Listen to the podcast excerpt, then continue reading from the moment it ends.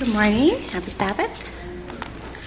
Today's call to worship is Psalms 8, verse 1 and 2. O Lord, our Lord, how excellent is your name in all the earth, who have set your glory above the heavens. Out of the mouth of babes and nursing infants, you have ordained strength because of your enemies, that you may silence the enemy and your avenger. Today's Old Testament reading is from Deuteronomy chapter 6, verses 4 through 7. Hear, O Israel, the Lord our God, the Lord is, is the one. You shall love the Lord God with all your heart, with all your soul, and with all your strength. And these words which I command you today shall be in your heart. You shall teach them diligently to your children, and shall talk of them when you sit in your house, when you walk by the way, and when you lie down, and when you rise up. Today's New Testament reading is in Mark 10 14 to 16. When Jesus saw this, he was indignant. He said to them, Let the little children come to me, and do not hinder them, for the kingdom of God belongs to such as these. Truly I tell you, anyone who will not receive the kingdom of God like a child will never enter it. And he took the children in his arms, placed his hands on them, and blessed them.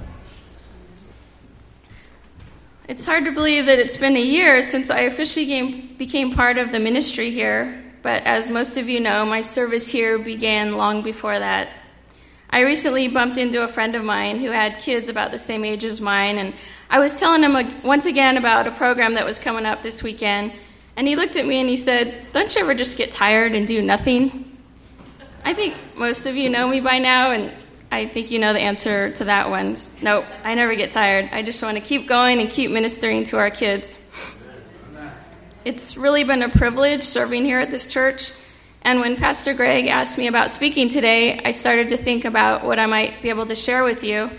And um, children's ministry seemed like the obvious choice. Several years back, I said there was two things I would never volunteer for while I was at this church. One of them is singing up in front here, and I've already done that, so in case you missed it, it wasn't that memorable. Or take the pulpit, and here I am. Just another reminder that it's not about me or my plan, it's all about His. Amen. Bow your heads for a word of prayer, please. Dear Heavenly Father, thank you for giving me this opportunity to share my story. Please speak through me and into the hearts of the church family here today, and may my spiritual journey that you've taken me on bring maybe one more closer to you today. In Jesus' name, amen. I wanted to start by telling you a little bit about me. So I think as a parent, it's always nice to know a little bit about the people who are ministering with your children.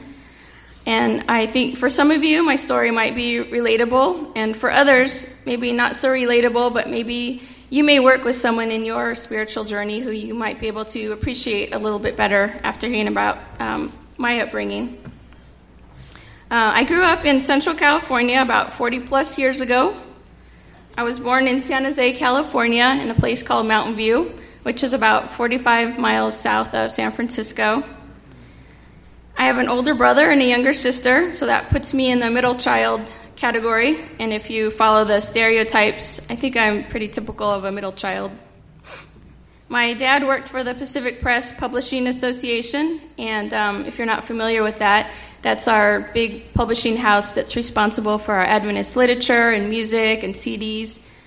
So, with his work in the Pacific Press, that gave me and my brother the opportunity to attend Adventist schools, which might not have otherwise been affordable for our family. And I believe back then a seed was planted in going through Adventist education. I went through Adventist schools, elementary through uh, high school, and then the first couple years of college. Um, I like to tell people that when I was 14, my parents shipped me off to boarding school for bad behavior, but just to get a read out of them, reaction. But the truth is, I was not a bad kid. I just chose to go, um, and it was not a tough four years. I spent um, those four years on the beautiful Monterey Cliffs overlooking the Pacific Ocean it was a, if you've never been there, it's a beautiful campus with um, its own private beach and um, it just gave me the opportunity as being on the shy, quiet side to get involved with programs that I might not have otherwise done if I had gone to a day school. Um, I had a roommate every year that I, a total stranger that I had to meet and get to know and get comfortable with. It gave me the chance to experience music programs. I got to sing in a, a big mass choir with um, Arla Dell Nelson. Maybe some of you are familiar with her. And it, it just really um, gave me a, a, positive experience growing up in those um, high school years. It also allowed me to um, meet new people, like I mentioned, from all different parts of the world. I had kids that went that came from Hawaii, Japan. Um, it was just an amazing experience, and I'm really thankful that I had the opportunity to do that. Um, by the way, it was there that I met Carrie Honus, Pastor Greg's younger sister, and Ginger Thornbird's younger brother, Grant, and Jill Honus's younger sister, Julie Bowen. So it's kind of funny that all these years later, 25 years later, I would have this connection with those families. As a child, um, there were times in my life when um, things were a little bit um, disruptive. Um, it, as it turns out, my parents divorced when I was about four, about the same age as Michael. Some of you may know Michael. Um, so, I, um, my first experiences or my earliest recollections are of a single parent home, and but I experienced love growing up, and um, shortly after that, I experienced the challenges of step uh, step parent, and um, some of the challenges that you um, face with that. But I just always knew that God was watching over me in my life. I was always loved and cared for very well. And it was just always instilled in me that I was a child of God, no matter what things were going on around me. My mom instilled in me from one of my earliest memories that no matter what, to seek the Lord in prayer. And I have vivid memories of walking in on my mom kneeling down beside her bed in prayer. And those memories have stuck with me and hopefully I've instilled them to my kids, and you've instilled them in yours. I, I just remember always asking my mom, What should I do about this? I don't know what to do about that. And my mom's answer was always, Ask, ask God, go seek the Lord in prayer. And I, I share my private life with you today, not so that you will um, just maybe so that you can relate to um, people who've experienced different types of backgrounds. Maybe your spiritual journey is similar to mine, and maybe it's not, but you can appreciate other people who have um, been brought up a little bit differently. And I really believe that uh, positive influences, the children's programs that we can offer our kids, can have a positive influence on um, our kids and the directions that they take in their lives. Maybe one day you'll help plant a seed that will help a child in the future. Maybe some of you already have done that without even knowing about it. Growing up, um, as I mentioned in the children's story, my grandma was a big part of my life. She came to live with us when I was pretty young, and um, partly to help out with the kids, and partly to help her out as she was getting older. And I just remember her being a, such a warm and positive spiritual influence to me. Um, I watched her lead many souls to, um, to Christ in the Spanish churches. She would do fundraisers. My mom used to tell me countless stories about how she would make tamales and enchiladas and sell them for um, raising money for the church. and it was also my bond with my grandma that I think would help lead me down the path of healthcare, which is um, I've chosen to be an occupational therapist and to really appreciate the, um, the elderly and working with older adults. Uh, during my college years, um, within about a couple of years, I lost both my grandma and my father, about within a couple of years of each other. And dealing with those losses combined, um, it was a big challenge, I think, on the stressors of life. Um, two losses and, and going through schooling um, was pretty high up there. But one of my grandma's favorite hymns, which I don't know that we even sing it anymore, is Brighten the Corner Where You Are. Maybe some of you are familiar with it. And I just think of those words all the time, and my grandma's singing. And um, I try to, to be a light to other people and to shine my light. And I try to instill that in the kids to shine their light to others so that others can learn that there's something different about them, that they have the love of Jesus. Sorry. I spent many summers at Soquel Camp Meeting, if any of you are familiar with it. for 10 days, Grandma and I packed up and we roughed it. Um, roughing it meant spending our 10 days and nights in a warm cabin. There was no tents for us. There were tents, but we didn't stay in them. Um, but Grandma would pack up in April, and we didn't leave until I think July. But we would start packing special utensils and special gear that we needed, and it was such a, an amazing experience to worship God under these huge canvas tents with Sabbath school programs every day for um, age appropriate for uh, the different ages. And we got to meet people from all over the place and worship and sing the camp meeting songs. And it was such a, a positive experience for me. And I really cherished the time at camp, camp meeting. I don't think we have anything like that down south, or at least I'm not aware of it yet. But um, but they still have it in Soquel if you want to trek up there. It's a really beautiful time and a, a really great worshiping experience.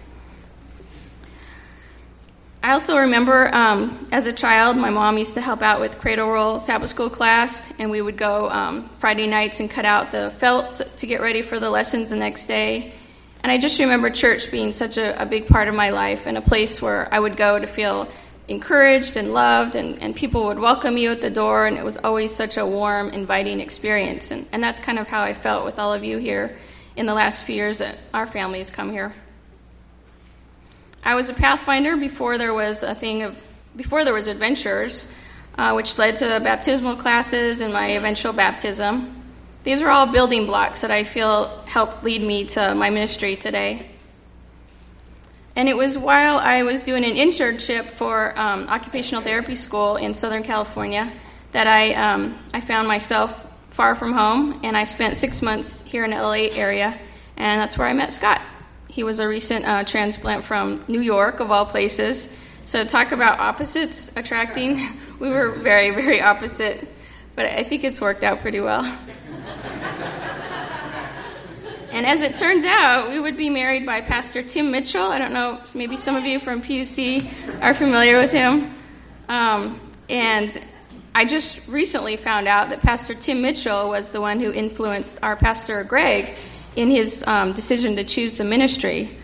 And I just found that such an amazing connection that I would be married by Pastor Tim and he would be the one to influence Pastor Greg. And some might say, wow, that's a small world. The Adventist world, you could say, is a very small world. There's only a couple things that connect us all together. But really, I believe that it was the Holy Spirit working back then and still working with us today, still working with in my life today. um, a while back, Scott and I had the kind of rare opportunity to go out to dinner. And it was one of those super windy nights where there was just wind blowing everywhere. I, I forgot what month it was but it seems like especially windy in Castaic. And um, with Grandma and Papa's help, we'd gone out to eat, and about midway through dinner, we get a phone call, and um, all the electricity had gone out on our street. And um, Grandma and Papa were home with the three boys, and the boys had gotten scared. And Grandma said, Don't worry, you don't need to come home, everything's fine, but electricity's out. But then she told me, but uh, one of my boys, let's see if he's out here, Jacob, where is he? Somewhere. Jacob said, Grandma, we need to pray to Jesus, and Jesus will help take care of us.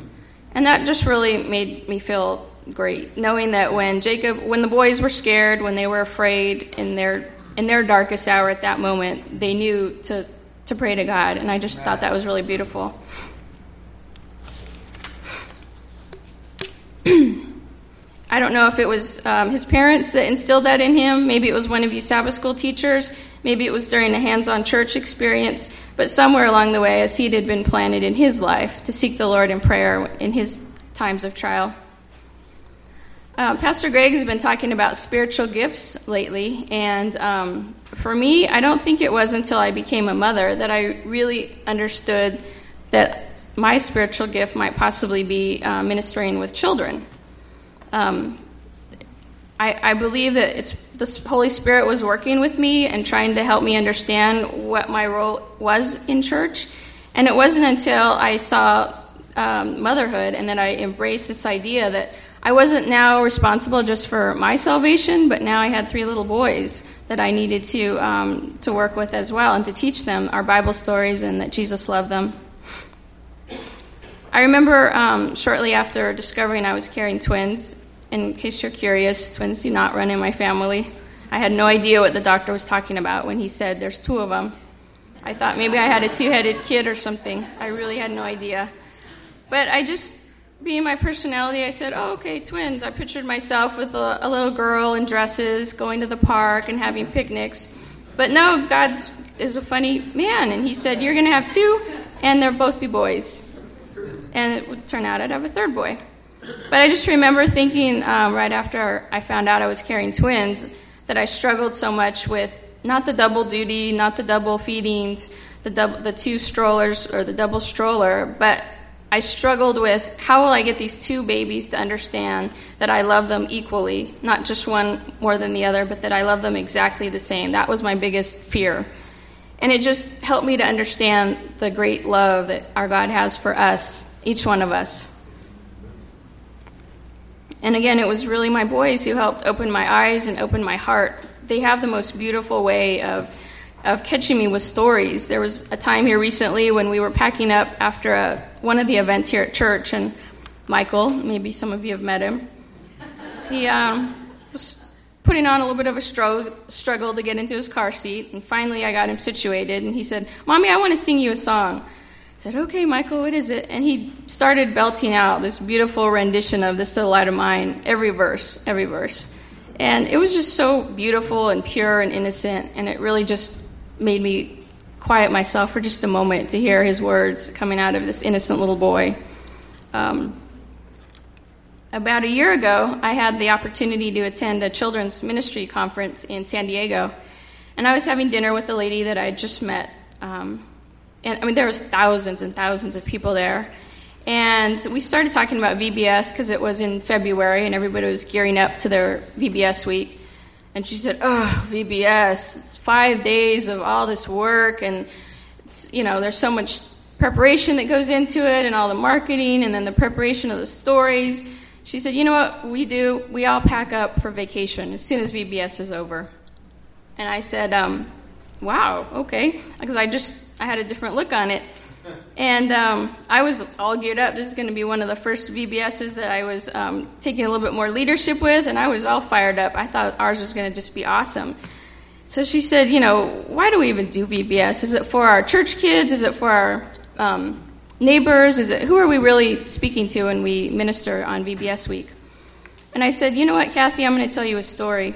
I said, About um, five or six years ago, our family was new to the church, and um, I was six months pregnant with my third child, and it was one of those hot weeks that only comes, VBS week, really hot, and I was just really uncomfortable. But I had volunteered, I was going to help out. I was chasing some little kids in a little group in one of my stations.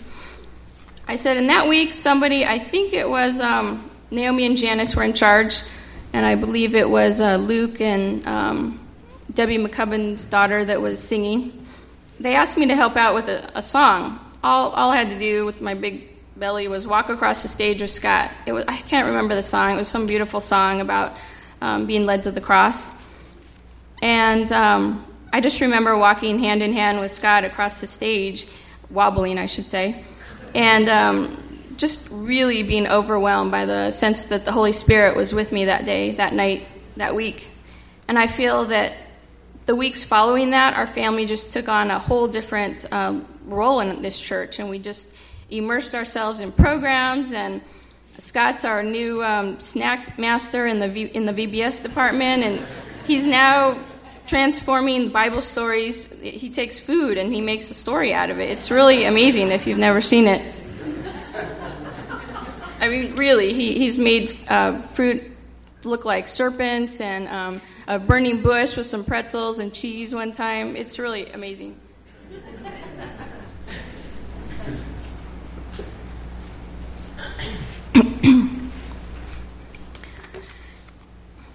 some, for some of our families, I think um, this experience coming to church is maybe the only time that they'll get to, to have a church experience. Um, they may not have the opportunity to attend one of our Adventist schools. So, for, for whatever reason, so their Sabbath school experience may be all that they get here at church.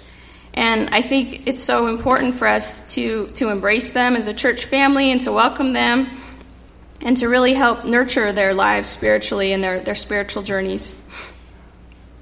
I think um, each of our programs here are can be building blocks that help them, starting from Sabbath School and Adventurers, Pathfinders, and so on. And I, I realize not all of us are parents, but all of us are part of this church unit and church family. And I just think it's so beautiful that we can all be here together and worship together and, and to love our children as God has loved us. Our church is bursting with programs right now. If, in case you've been asleep for the last few years or, or months, we have things going on for every age group. This past summer, I ha- held another uh, summer children's church. I had about 14 or 15 kids on average, and I tried to take Pastor Greg's message and to kind of relate it on a kid level and to just give them one simple Bible point and then express it through a craft and a lesson. And um, it was a great time where the kids got to know each other a little bit better and to um, worship with each other and I know some of you may have walked in and seen just a whole bunch of chaos and stickers flying everywhere. But at the end of the summer, I had one little boy come up to me and say, Thank you so much for, for all this that you've done with this program. And I just thought that was so beautiful. And I think if there's something that could be gained from that, it would be that the kids are really, they're receiving a blessing from our, all of our programs that we offer them. We also have um, such great Sabbath school classes. I don't know if any of you have ever gone into kindergarten, but Kathy Farrar is a master at creating sculptures out of cardboard boxes. I mean, she'll hand me a cardboard box, and the next thing I know, it's it's the jail or it's a town of Bethlehem. It's just so amazing what she can do with the cardboard box, and it just brings the story to life for the kids, and they get to experience and be in the story and really um, just relive the story in such a creative way. Joe Trumbull, I'm sure most of you know, has brought such love and, and warmth to our kids. Just even as babies, I've heard some of the parents say, My baby's just a few months old. What are they going to learn in Sabbath school? I, I think uh, kids can learn. Uh, the sense of hearing is so is brought on so early, and they can hear the songs, and they can start to to, to listen to the stories and, and their parents can just receive such a huge blessing from the programs that are offered for the babies. And we have um, um, our adventure program that is uh, our adventurers and Pathfinder programs, where kids get yet another opportunity to experience God through nature, community service, um, all building blocks into their Christian growth and their spiritual journey. And we recently started up the Junior Bell Choir again, which we were so blessed to hear them today. And how beautiful is that, that the kids get to experience music and um, just to experience God through music. And our Vacation Bible School, which I've mentioned, where kids learn a Bible point in a fun and creative way. Our Hands on Church, which, if you're not familiar with it, it gives kids the opportunity to learn reverence and to learn what it means to be reverent. And um, they learn a Bible story, and then it's always left with the wondering question where the kids get to um, put themselves in the story and have a chance to dive deeper into what the story means to them. And they really, it's a, it's a very quiet, reverent experience where they get to learn um, to hear God's voice speaking to them. Our sports program, which we're going in our seventh month now, which we get to um, experience basketball and soccer and just have a really good time of enjoying physical activity, but through um, Christian fellowship, which is a really amazing experience for our kids. And I'm so thankful to um, Coach John Rave and the Quintero family for helping us get that going. Maybe um, Maybe you've never thought about helping out with children's ministry, and don't worry, I'm not here to ask for volunteers or anything like that. But all of us have spiritual gifts, and all of us can use our gifts to, honor and give glory to God. So I just want to challenge you to find one small way that maybe you can share your gift with the other members of our church. Maybe it's kids, maybe it's adults.